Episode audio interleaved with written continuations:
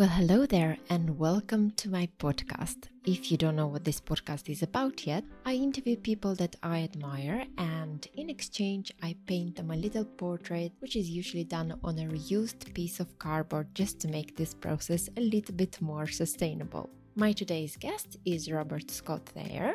Robert is an award winning recording artist, a watercolor painter, an ocean and climate advocate, and he is also the author of the award winning educational children's book series called Kobe Manatee. His latest installment, Kobe Manatee Climate Change and the Great Blue Hole Hazard, is exploring the effects of the climate change on various creatures of the oceans, and particularly the manatees.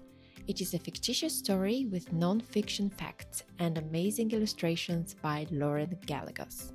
In this interview, we talked about Robert's writing process, the importance of raising awareness around climate change, and taking actions, even if they seem very small.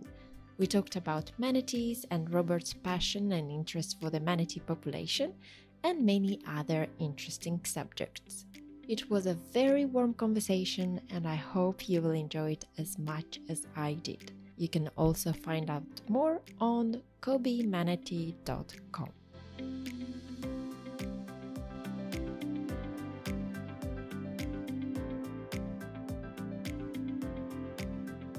Hi, Robert, and welcome to my podcast. Hello, how are you? I'm great. Thank you. I'm super, super excited to have this interview with you. I'm very, very curious uh, to find out more about you and all the wonderful things that you're doing. How well, are you? you I'm doing good. I'm doing very well. It's, oh, that's it's a, little, it's a little cold here in Bucks County, Pennsylvania, USA. Mm-hmm. It's only about 40 degrees, but I guess in your town too, it's pretty cool, right? We're in the same, yeah. You know, you got winter and we got winter coming, and yes, yeah, exactly. Uh, so I, will just start by saying that uh, you are an artist, as am I. And um, let's start with the fact that you are a recording artist, you write music, you also sing, uh, you won several international music awards. Uh, you also wrote the award-winning Kobe Manatee Children's Educational Series books, and uh, well, I also find found out uh, just before the interview that you are also a watercolor artist. So yes. we'll be talking about all that, and I'm excited to to learn more about all of these. But uh, first of all, I'm interested about the writing process because you know, with artists, there's always this big question of inspiration. Where do you get your inspiration from? Um, how do you organize your work? I mean are you waiting for the inspiration to come to you or do you organize ah. yourself and just wait uh, you know actually you don't wait for the inspiration but you make it come to you. Uh, how do you work? Basically what's what's interesting going to you know focusing on my writing mm-hmm. i guess i was around six or seven years old i always liked to research I, at, at, first i thought i was going to be a medical doctor because mm-hmm. i always wanted to research mm. and I, I guess when i was six or seven i guess during my research i came across manatees and for some strange reason again i was born in philadelphia pennsylvania here in the mm-hmm. united states mm-hmm. and all of a sudden manatees struck my heart i had such a passion for them and so oh. I said, eventually, I want to, you know, see these these cool marine mammals and probably write about them. And mm-hmm. fast forward, um, I became a uh, cop- copywriter. And if you recall the Great Recession of 2008, I was yeah. downsized as a copywriter, mm-hmm. and it was 2009. And I said, I can't get back to the same level I'm at. So what I decided to do, you said, you know what, Robert, you got a business background, you got a creative background, you got a musical background. Let's put it all together and see if we can get some kind of silver lining out of this. Mm-hmm. And that's when I created the uh, Kobe Manatee uh, Children's Educational Series. Mm-hmm. Um, basically, for my writing, well, as a kid, Dr. Seuss, Green Eggs and Ham was a was a specialty of mine. but as I studied uh, writing more, I knew I needed to have an outline. And being a business, you know, also having a business background, I knew to get this off the ground right back in 2010, I needed a solid business plan. Mm-hmm. I needed to be proactive. I wanted, at that point, I said, look, what you're going to do, Robert, you're going to create a high quality children's educational series. You want a top illustrator. You wanted, I'm a conservationist, so I wanted to make sure that the paper I used was certified. It's called Forest Stewardship Council, FSC. Mm-hmm. And if mm-hmm. you look at the back of my each of my books, there's a little green um, uh, rectangle, and that's the FSC certification. So they regulate the forest uh, for that. There's not many other children's books or books of that nature that do the FSC, but I said, you know what? I'm going to do this right. And fast forward now to 2021, I did it right, I think. Mm-hmm. Um, I, I follow an outline. I always write down, for instance, the first installment, Kobe Manatee heading home to Florida. Mm-hmm. I uh, used Dr. Katie Tripp at Jimmy Buffett's Save the Manatee Club in Florida. And Dr. Tripp helped me do all the facts on manatees. And again, I use a, a plot arc where we have the setting and then I make sure I have a lot of conflict. Actually, the more conflict you have in a book, a, a movie, whatever, the better it's going to do because mm-hmm. people would get bored if we had no conflict. So each of my uh, installments does have conflict, at least three conflicts before the climax, before the main event happens. And then, you know, we have the, the quick falling action and a resolution. So that's the formula I use, and so do many other writers. For my second installment, a Kobe Manatee, a wild weather adventure, uh, which is all about weather. I was lucky enough to get uh, Rob Marciano uh, in the States. Rob's a top senior meteorologist for ABC News and Good Morning America. Mm-hmm. And Rob helped me do the, uh, the, the fun facts, Cody's fun facts for weather. In my third installment, uh, Kobe Manatee Shipwreck Sea Friends, I was uh, very lucky to get Fabien Cousteau as my visiting expert on the, that installment. And Fabien's the oldest grandson of legendary ocean pioneer Jacques Cousteau. And for my current installment, my fourth installment, Kobe Manatee, Climate Change, and the Great Blue Hole Hazard, I was again very lucky to get Dr. Tracy Fanara, who's also known as Inspector Planet, Tracy was more than willing to help me out. She went above and beyond um, helping me out on this book. And Tracy is seen on the Weather Channel. She's also a finalist for the uh, 2023 SpaceX moon mission. Wow. And when she was, you know, she got to the top of thousands and thousands of candidates, I believe for that mission, they're going to have eight people on the crew. And she's a finalist for one of the eight, which is fascinating. So that in a nutshell that's how i you know get these things um, get get my writing going. The oh the other interesting thing about writing which i learned very early um, I, I use lauren gallego she's a phenomenal illustrator. We're both members of scbwi and that's how i found lauren i wanted to make sure that you know looking through hundreds of portfolios of illustrators i found lauren and i said oh my gosh the emotions she can put into characters is phenomenal. Mm-hmm. So Lauren and I became a team back in, I guess it was 2011. And our first release, uh, installment one, came out in 2013. The other interesting thing I learned about writing children's books, it takes between Lauren and I about two to three years to complete one book. Um, I, I'll go through about 30 drafts, then I'll send it over to my editor she'll yell at me and, and send back send back a draft, which I'll redo and then send it back to her. Mm-hmm. And Lauren, again, she is so detailed with her uh, illustrations. That's why it takes so long. So each of our books take two to three years.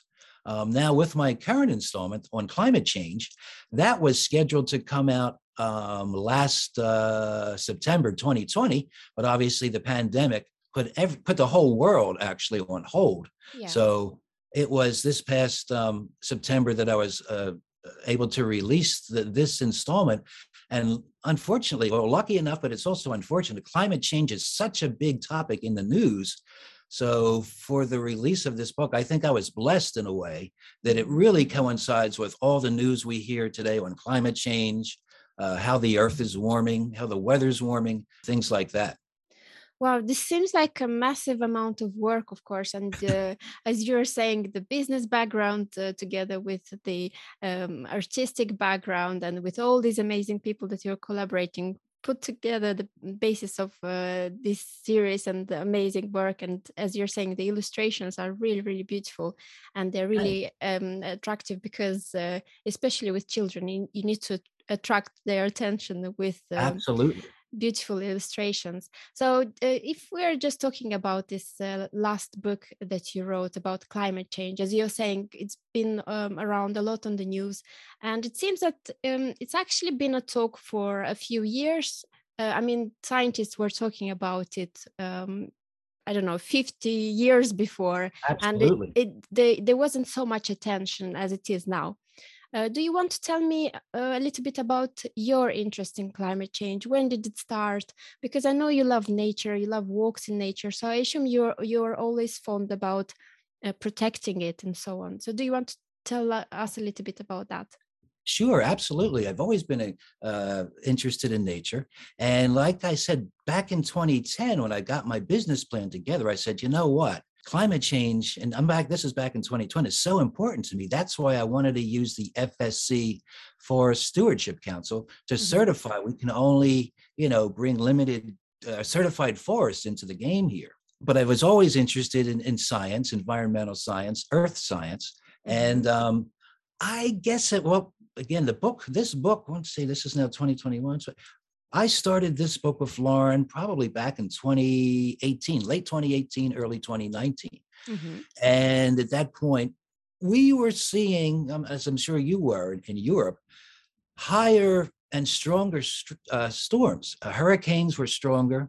Flooding over here was stronger. Yeah. And we were breaking, rec- you know, record-breaking temperatures happened really quick. Since I would say the research over the last 20 years, we've had unbelievable. You know, it's almost like each year we have a new record breaking high temperature, whether it be in Paris or uh, uh, Romania or, or the United States. Mm-hmm. This past summer was one of the hottest on record. And more unfortunate, in, on the west coast of the United States, up into uh, uh British Columbia, they've had they had severe forest fires and it destroyed one of the towns in British Columbia. This has never happened in history. In California, we've had a five year drought. It's been unbelievable. Are, are the reservoirs out there, like Lake Mead, for instance, I believe it's down 30 feet. And this is all due to warming, uh, you know, warming temperatures yeah. and the, the heat. So, the, you know, what happens with, with climate change? Fossil fuels, oil, coal, uh, gas, is is used to heat our homes and schools and to you know to drive our cars and these release greenhouse gases ozone, carbon dioxide, methane. And these greenhouse gases actually trap heat. It doesn't let the heat from the earth escape up into the into the atmosphere, above the atmosphere. And that's mm-hmm. why it's called greenhouse. That you get that greenhouse effect when you, you know, when you walk into a greenhouse, it's really hot and humid and things. Well, that's what's happening now. And the more we use the fossil fuels, the more of these greenhouse gases are let loose uh, into the atmosphere and stratosphere. And that's what's blocking everything, blocking the heat in. And the result, well, we have record breaking temperatures, we have melting icebergs in Greenland, we have sea level rise. Uh, that, that's really uh, concerning. I have a good friend who lives on the uh, Jersey in the Jersey Shore area, and this year he's noticed. You know, when I go down and visit at high tide, it's very the, the ocean's almost up to the, the, the dunes and this has never happened.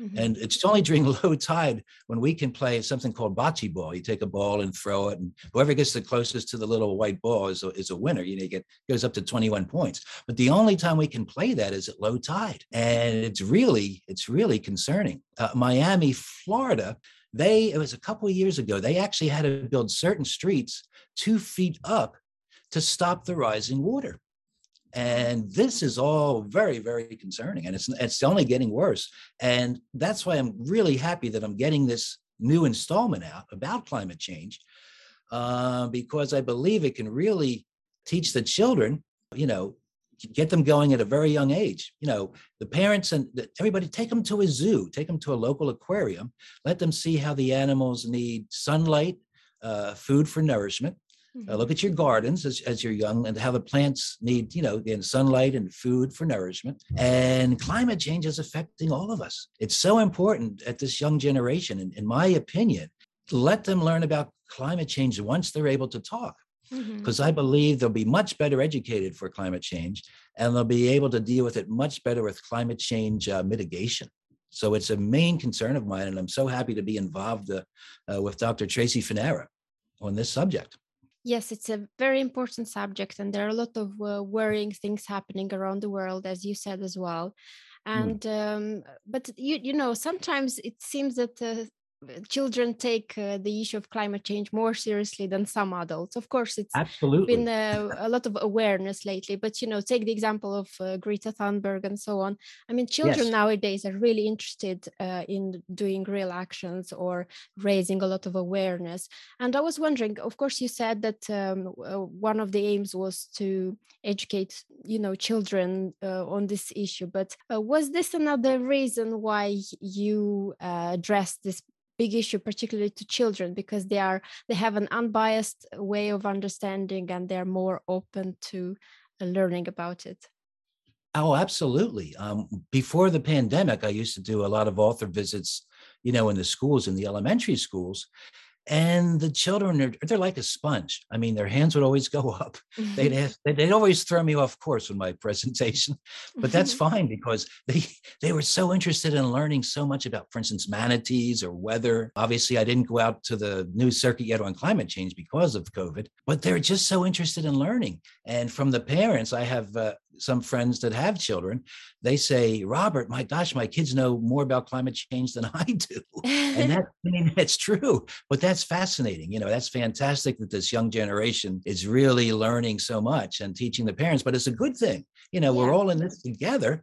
And if the children have to be little experts, I think that's great because it's going to be their future. You know, we, we want to make sure their future is secure mm-hmm. and uh, sustainable exactly uh, so let's uh, go now to the subject of manatees in, in ah. general ah. because november and we're now in november is the manatee awareness month and uh, yes. I, actually just looking on uh, your website kobemanatee.com i learned some interesting facts that i had no idea uh, for example that manatees can live for more than 60 years uh, yes. a manatee is related to the elephant i had no idea um, and that they are warm-blooded um, and they need water temperatures, uh, temperatures uh, to be at least 68 degrees Fahrenheit, or they You're an expert, yes. well, I took all these uh, stats from your website, so it's super, okay. super useful.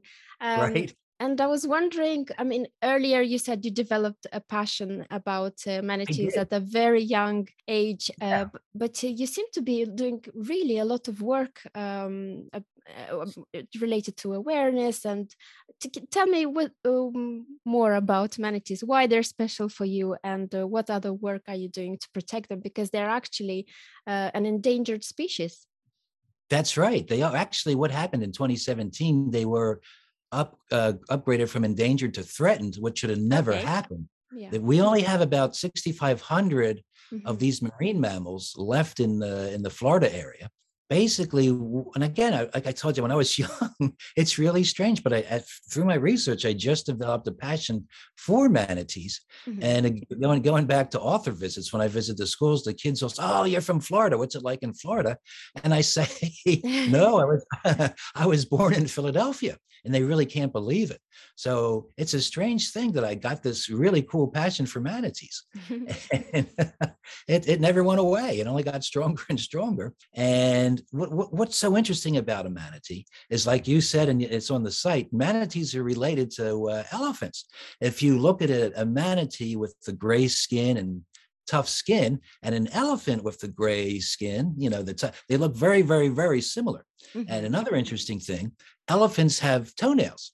And what's interesting about a manatee, they have two flippers and a paddle shaped tail. But if you take a flipper, and this, this can happen several times, if you're on a paddleboard, don't be afraid if a manatee comes right up to you, puts both flippers on a paddleboard and says hi to you. They're very curious and they're friendly animals.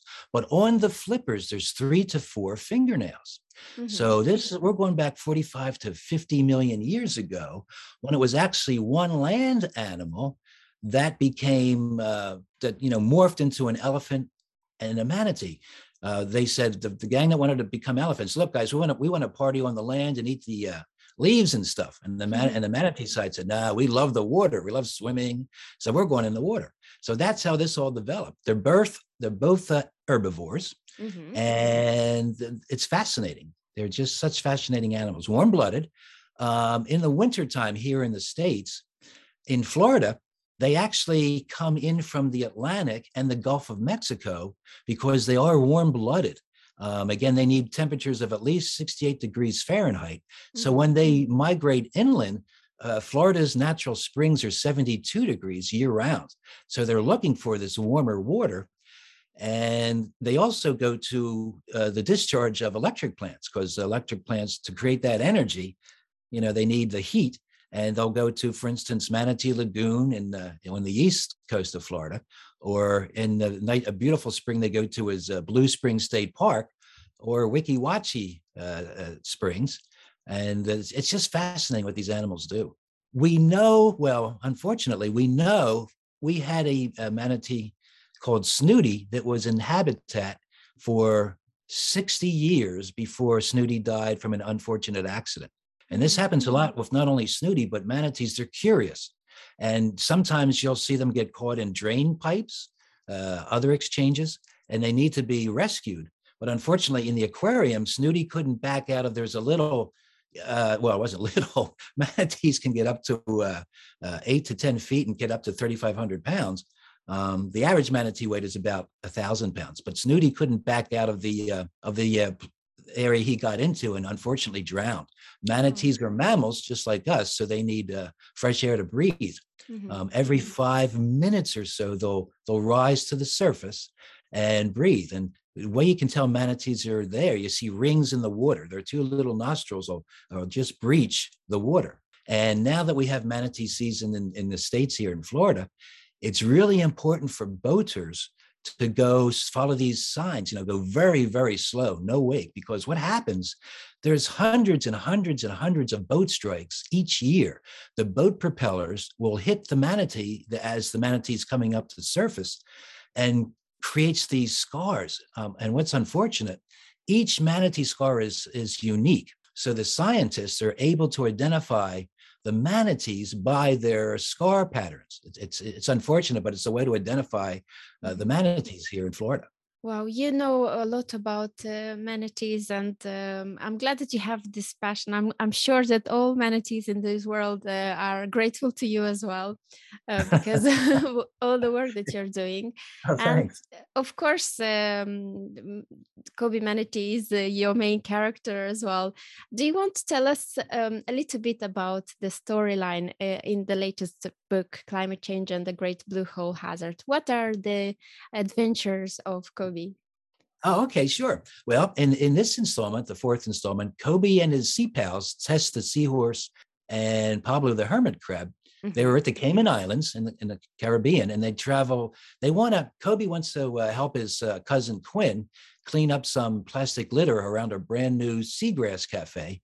Uh, and so, what they do, they leave the Cayman Islands, and then they are swimming west towards the country of Belize. And as they swim in the beautiful waters, they encounter plastic cups, straws. Lauren does a wonderful job of uh, putting in these uh, images of plastic pollution all throughout the uh, all throughout the book in her great spreads. And what happens? The first scene, the first area of conflict, the ensemble comes across this uh, sea turtle. It's actually a loggerhead turtle, mm-hmm. and the turtle is struggling because plastic, you know, like a plastic bag or something, is wrapped around its face. So Pablo, the, the little hermit crab, is able to, you know, snip that plastic off. And the reason this is happening so much, all about 50% of sea turtles get involved with plastic and they struggle with it because jellyfish are their main source of food. And if you know how jellyfish sort of move their tissues, you know, like they're flying a little bit. If you can picture a, a bag of, you know, plastic litter, plastic bags in the ocean, they're also flapping in the current. So the turtles mistake these plastic bags for a yummy jellyfish snack. So that happens there. Um, and then there's a few more instances where there's a Portuguese man o' war that that's very close to them, and the and that's a that's a little crazy there because the tentacles get very close to the ensemble. Um, there's another instance where Tess actually uh, jumps off of Kobe again. The, the ensemble that Kobe's the main protagonist, mm-hmm. uh, first person narrative, and and the and Tess and Pablo always just ride, hitch a ride on Kobe's back for the adventures. So Kobe shimmies off. I mean, uh, Tess shimmies off for a, a nice shrimp, shrimp snack, and poof, here comes a spotted scorpion fish that just almost got her. And Kobe jumped around really quick to save her. And then right after that is basically the climax. Here comes that big blue monster, uh, the great blue hole. Mm-hmm. And this is uh, just east of Belize. It's one of the most famous, actually, it's one of the most famous areas in the world, uh, the Great Blue Hole. Uh, it was Jacques Cousteau discovered this, I believe it was back in 1971. And then his oldest grandson, Fabien Cousteau, and Sir Richard Branson in 2018 actually did their first submarine dive. It was a little, there was three, there was a pilot running the, you know, the, the submarine, uh, mm-hmm. Fabien and Sir Richard Branson. They went to the bottom of the Great Blue Hole, which is about 420 feet. And as they went down, that there, you know, you lose all light. It's all at the bottom. It's basically all dead. It's, there's nothing living there. And you know what they mm-hmm. found? Nothing. They found plastic. Oh, and plastic. Found, can you believe? Oh my this? god! And, and In there. Yeah, at the bottom wow. of the Great Blue Hole. Wow. So that's that's, I mean, my God, that's the last thing I thought they'd find. I thought they're going to bring us back some really interesting research of uh, other, you know, new stuff they found. But I couldn't believe, wow. nobody could believe it. Yeah. So that's a shocker. so and that's why it's so important to yeah. really get the plastic pollution and pollution in general under control mm-hmm. and to really it's it's up to each one of us to work on the climate change solutions. We can each, you know, throw recycled plastic, um, use recycled reusable bags instead of plastic bags mm-hmm. uh, at your grocers, uh, that type of thing. So that was basically it. And then, well, that's where the climax is. So I won't tell you what happens there. And hmm, then the next step, they find well, they they're able to get to the, the cafe because mm-hmm. Kobe's uh, cousin Quinn waves at Kobe and oh good, and all the ensembles there. And the Quinn says, if you guys can help me clean up some plastic litter around uh, my cafe, I know it's a lot of work, but once we're done, we're going to have plenty of fun. So that's what keeps the kids engaged. and also, like you said, the illustrations. Lauren does such a phenomenal job with each illustration in the uh, in, in the whole series, not only in the fourth installment, but the whole series.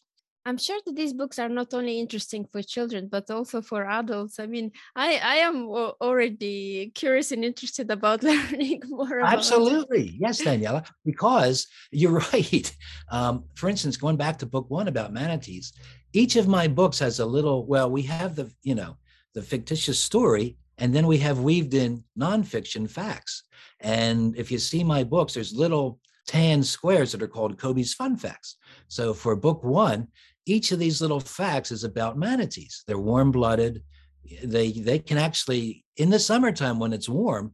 Again, they they Florida is their main area, but in the summertime they can travel as far north, and that's what book one's all about. Is Massachusetts, at Cape Cod, Massachusetts, as a matter of fact. That's what book one's about. Kobe leaves Florida and travels all the way up to Cape Cod, Massachusetts. Mm-hmm. But it's late September and they're warm blooded. So in New England, we're cooling off pretty quick. And that's what book one's all about. And, and uh, as he travels back to Florida, he meets uh, Tess the seahorse. Uh, I guess I was around Connecticut or somewhere as he's traveling south and Pablo the hermit crab a little further south. Maybe that was Jersey or uh, Delaware, somewhere there. And then they become fast friends, uh, fast friends. And that's how that works. Book two is all about weather. Uh, mm-hmm. I talk about hurricanes, water spouts, thunderstorms, that, that type of thing. And the friends encounter all of it in, in that adventure. Um, book three is about colorful reef fish identification with Fabien Cousteau, and Lauren does such a phenomenal job. Each of each of um, I introduce new reef fish on each page, and Lauren painted them exactly how they are in nature. And I actually learned a bit too because I didn't know I didn't know some of these names, but through my research, and Lauren and I decided which fish to put in the book and you're right it's adults they learn so much too. Mm-hmm. and you know with my current release on climate change i each of the little facts i talk about uh, organizations like fabien cousteau ocean learning center.org or 4ocean.org these are organizations that the children and parents can join and really help fight against uh, plastic pollution and climate change. It's so important. So adults do learn quite a bit how do you find names for your characters? Because not only oh. do they look cute thanks to lauren but they are they also sound so cute. How do you find the names? Which, that's a great question. Um, what's interesting I'll, I'll start with the, the, protagonist kobe manatee. Again mm-hmm. i started the plan and everything back in 2010 and what i wanted to do this was in my business plan. Uh, my mantra is what Walt Disney's creativity and, and branding is doing with the mouse I intend to do with a manatee. Mm. And keeping that mantra on the side here, always looking at it, I wanted to trademark Kobee Manatee. Mm-hmm. And in the beginning, I had him called Marvin the Manatee. But I said, nah, that's alliteration. That's really not cool today. So Marvin mm-hmm. was in. Then I went to a couple other names and I got Cody, C O D Y, Cody Manatee. And since I wanted a trademark, I did some research on trademarking and I found Cody there was plenty of trademark entries, Cody pajamas, Cody bed sheets, that kind of thing. So I said, oh my gosh, I can't use Cody. And then I kept thinking of names, and that was a few weeks, and something just hit me. Kobee, K O B E E. And I, I did research on that, and there was hardly anything in trademark, in the mm-hmm. trademark search. And I said, ah, I got something here. I said, boof, there's Kobee. So we had Kobee Manatee. Um, Tess that name came through, I believe, uh, editing. You know, going back and forth with my editor, mm-hmm. and, or I thought it's Tess, and she said, "Let's let's put another name in, like Pablo." So we have a nice, you know, description of different uh, cultures in a way with the different names. And on my newest book, Tamika, that's another great name. You know, so we're really hitting all the different cultures of, of the with the names uh, in mm-hmm. this in the whole series, actually. That's great. I love it. I love the concept. I love uh, your work around it and all the values that you bring together. It's really, really uh, beautiful and well done for all your work. Uh, oh, thank I just, you. I just want to ask you as well because you mentioned uh, small changes like uh, having a reusable bag instead of a plastic bag, especially as you want to raise awareness uh, around plastic pollution. But you know, sometimes I hear people saying, oh you know the problems are so big uh, and i'm so small I, there's nothing i can do to change this i don't have power over this. Um, but i i personally believe that we can all do small changes and together they'll uh, they'll make a great action. So i was wondering what you could tell uh, your our listeners on this podcast and to your readers uh, about doing this kind of small changes. Do you think that you know that they are uh, also important because yeah as i say again uh, i hear a lot of people saying well yeah okay i'll i'll have a reusable bag but then you know there's so much plastic uh, out there already or there is this uh, another huge problem that someone else should take care of it like the government or i don't know what. So what's your opinion about it? Yeah actually we're we're all connected all the whole world is connected to one another. Mm-hmm. So if each of us does our part, we can actually control and mitigate climate change and plastic pollution. Mm-hmm. Uh, I believe it's Norway. Uh, they use four plastic bags per year. Here in the States, we use one plastic bag per family per day. So you can see some of the different behavioral and cultural effects already with climate change. And it's so important to, to get the awareness out there and now I think everybody's starting to see it by by the extreme weather. You know, these these breaking heat records, extreme flooding. I, I know Germany had their worst flood over the summer this year. Um, melting icebergs, uh, the sea level rise is really getting worse. And I think it's just starting to hit people now. Okay, there's you know there, there's definitely something going on. My weather isn't what it used to be 20 years ago, or you know 10 years ago even. So, and if each of us just starts doing our part, perhaps if we're able to bike, if we if we uh, live fairly close to work, you know, bicycle or walk, walking's good for you. Mm-hmm. Um, limit uh, limit use of plastic bags. Get that reusable, you know, buy a one or two reusable bags and take that to the store because plastic, it's just unbelievable. Again, to, to create plastic, we're using fossil fuels. Another interesting thing, your clothes um, polyester, you know, polyester material is actually plastic.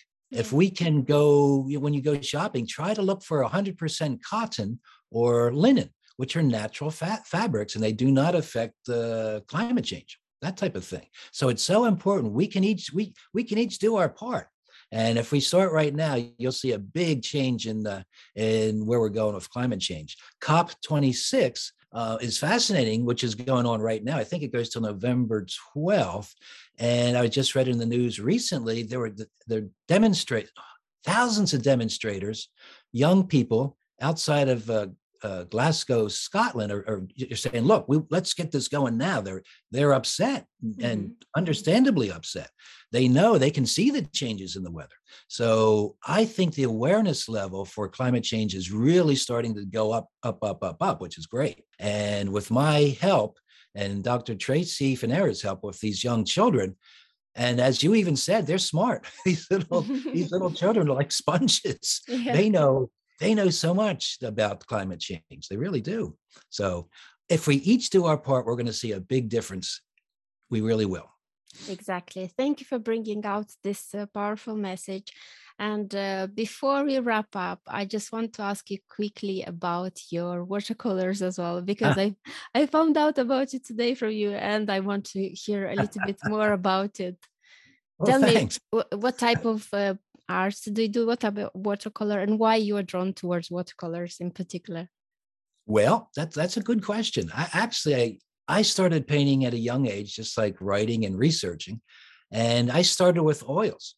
Mm-hmm. And oils were, and they were all right. but for some reason, I mean, if you make a mistake with an oil paint, you can paint over it.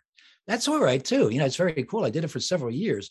But I I like I like the and you have some fantastic oil paintings in this world. I mean, there's mm-hmm. brilliant brilliant art pieces of oil paintings, pastels, acrylics. But for some reason, I like on watercolors. Here we're using water.